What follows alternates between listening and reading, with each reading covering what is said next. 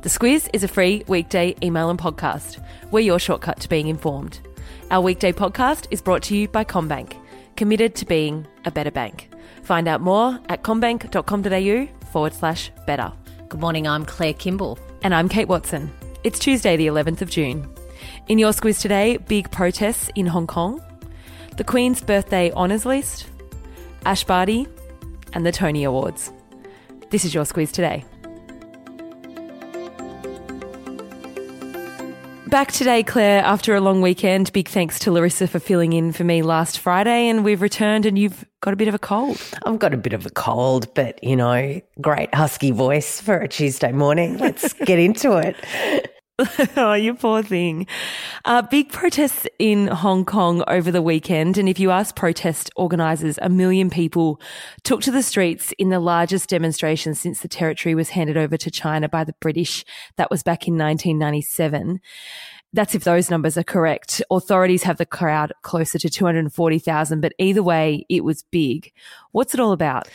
What it's about is the chief executive, um, a woman named Carrie Lam, has proposed new laws for the extradition of residents to mainland China, to Taiwan, and to Macau. It's interesting that Hong Kong doesn't have an extradition agreement with those uh, places, so they're trying to move forward on that. And uh, it's really uh, worried Hong Kong residents who say that it's just a step uh, closer towards losing their independence. So, Hong Kong's leader, Carrie Lam, is, ref- despite these protests, refusing uh, to scrap it. She's pushing ahead with the amendments to be passed before July. For those that might be thinking, but hold on, isn't Hong Kong already part of China? Perhaps a bit of context. Yeah, so it's semi autonomous, which means that it has, uh, well, the general principle anyway is that it's one country and two systems. And the two systems refer to China, which uh, has its own um, judicial system, but Hong Kong has a very separate one. And Hong Kong locals are very proud that they're very independent of China in that regard. That's because when it was handed back by the British, and that was part of the agreement. And they've always had a level of political freedoms uh, and judicial um, separation from China. So uh, there are a lot of concerns from a lot of people in Hong Kong that they're going to lose that, and that's why these protests are so big, uh, and we can expect more of them this week.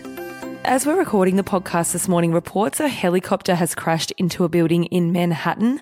We don't know much at this stage, though. It's crash landed on the roof. It's uh, a 54 story building on uh, 7th Avenue. Police have told people to stay away from uh, 51st West and 7th Avenue. And it seems that it's made a crash landing on top uh, of the, that roof. Uh, no one in the building has been injured by all reports, but they have been evacuated. Uh, and it looks at this stage like the pilot has died, but no doubt there'll be a lot lot more details this morning. A few updates to news stories we've been covering. Police officer Mohammed Noor received a sentence of 12 and a half years in prison for the killing of Australian woman Justine Damond Ruszczyk. He will appeal that sentence. And there were a few missing people making news last week and unfortunately no good news over the weekend, Claire. No, two year old Reuben Scott was found um, in a dam near the property uh, that he went missing from last Tuesday. 31 uh, year old Trista Appleby, she was the woman who was taking a joy flight off the Gold Coast. Uh, she was found washed up on North Stradbroke Island on Friday night. Very, very sad for those families. And also, authorities are, are still trying to locate missing Belgian backpacker Theo Hayez.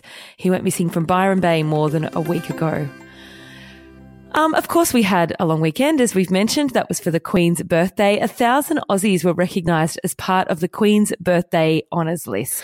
There were the usual uh, great bag of very big names. We're talking uh, known Republicans yeah. like Hugh Jackman um, and others, Eric Bana, Guy Sebastian, um, Sigrid Thornton.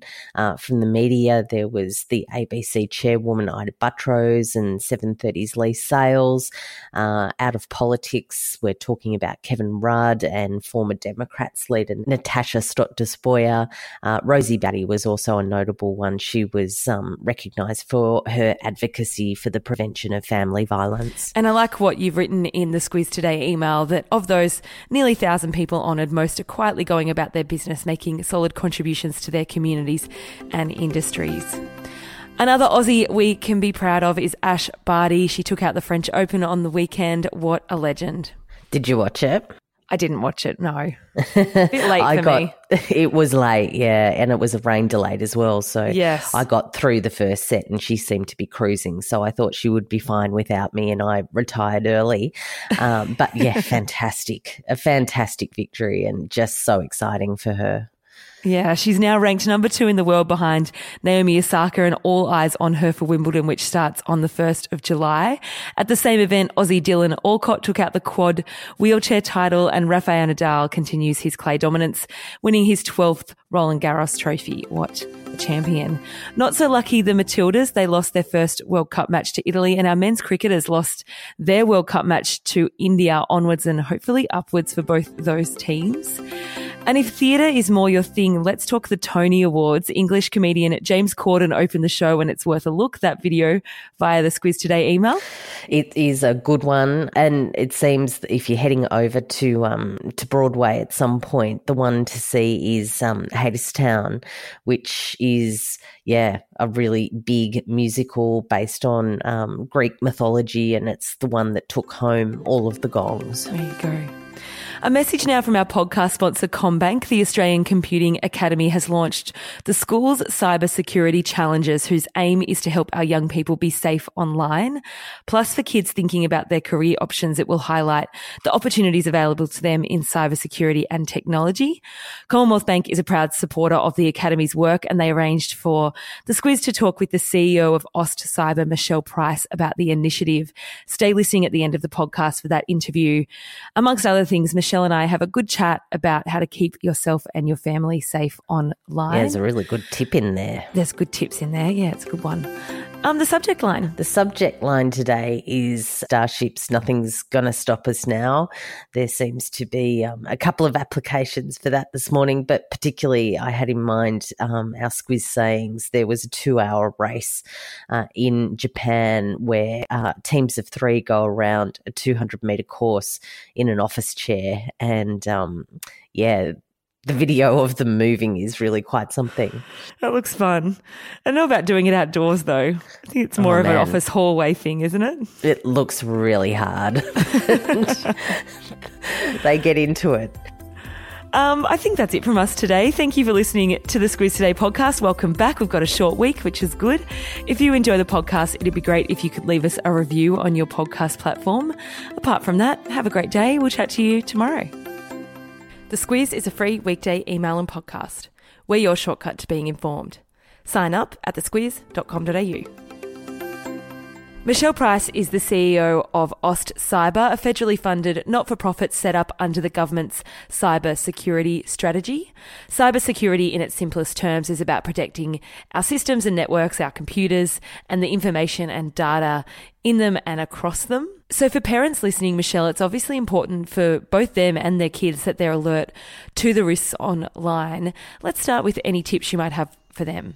Well, it's great to be with you, Kate. So, absolutely every single person in the country right now does have a role to play in making sure that our nation is secure online. And the simplest things that all parents and kids can be doing is making sure that, firstly, we, we care about our safety and security online. Uh, but also making sure that we're thinking for just a little, a few more minutes around the kinds of information that we're sharing, uh, and making sure, of course, the age old challenge of making sure that we've got good passwords. Now, safe and secure passwords are actually the most important line of defence for every person uh, in Australia. And the best way to manage it is actually through password managers, which are these mm. little vaults uh, that you can download and they create unique, complex passwords. And the only password that you need to remember is the password to get into your vault. Oh, because there's so many to remember. This is, I mean, and this is the, the challenge that we all have. We've got hundreds sometimes of passwords to remember. How do we get one of those little vaults? So if you go to, if you, if you, you can uh, do a Google for, uh, you know, password manager, And two of the best password managers in the world are 1Password and the other one is LastPass. We use LastPass here at, at AustCyber. Uh, and they're free.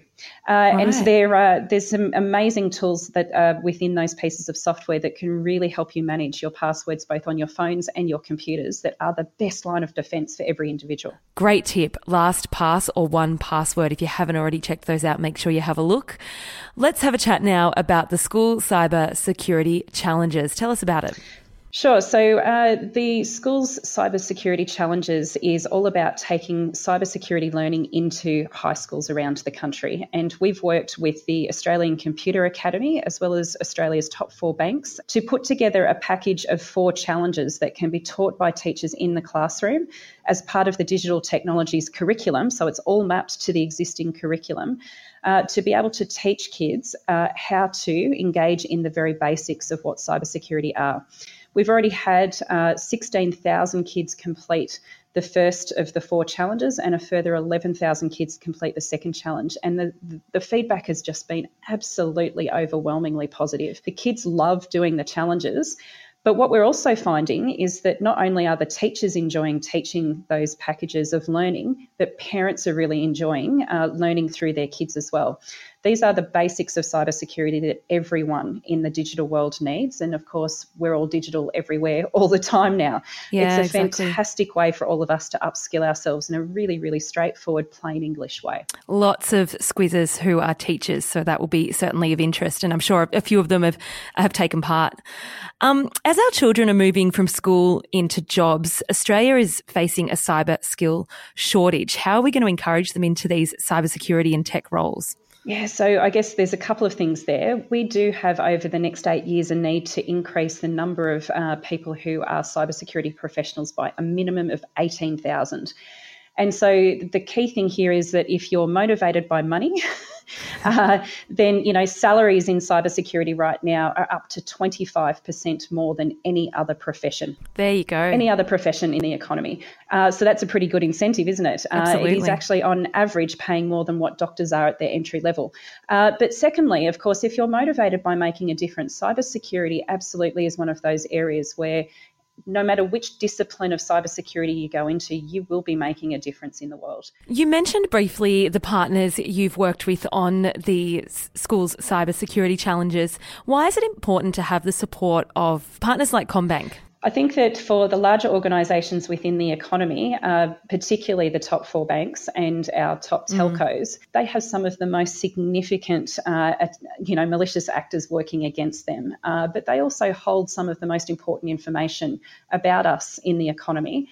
Uh, and they work really hard to protect that information and the integrity of our identities. And I guess at the biggest level, uh, it actually is the underpinnings of the very fabric of our economy and our society. This is truly how important this stuff is. So, the Commonwealth Bank role modelling and demonstrating how important this is to them and how they contribute to the broader success of the economy and Australia, I think is really important. Yeah, exactly. Thank you for making that so clear. Thank you for giving us some really practical tips. And of course, thank you for your time, Michelle. Absolute pleasure. Can't wait to meet all of the parents and teachers out there and, of course, the kids. Thank you also to those listening. This interview is presented by Commonwealth Bank. For more on what CommBank are doing and other initiatives, head to commbank.com.au forward slash better.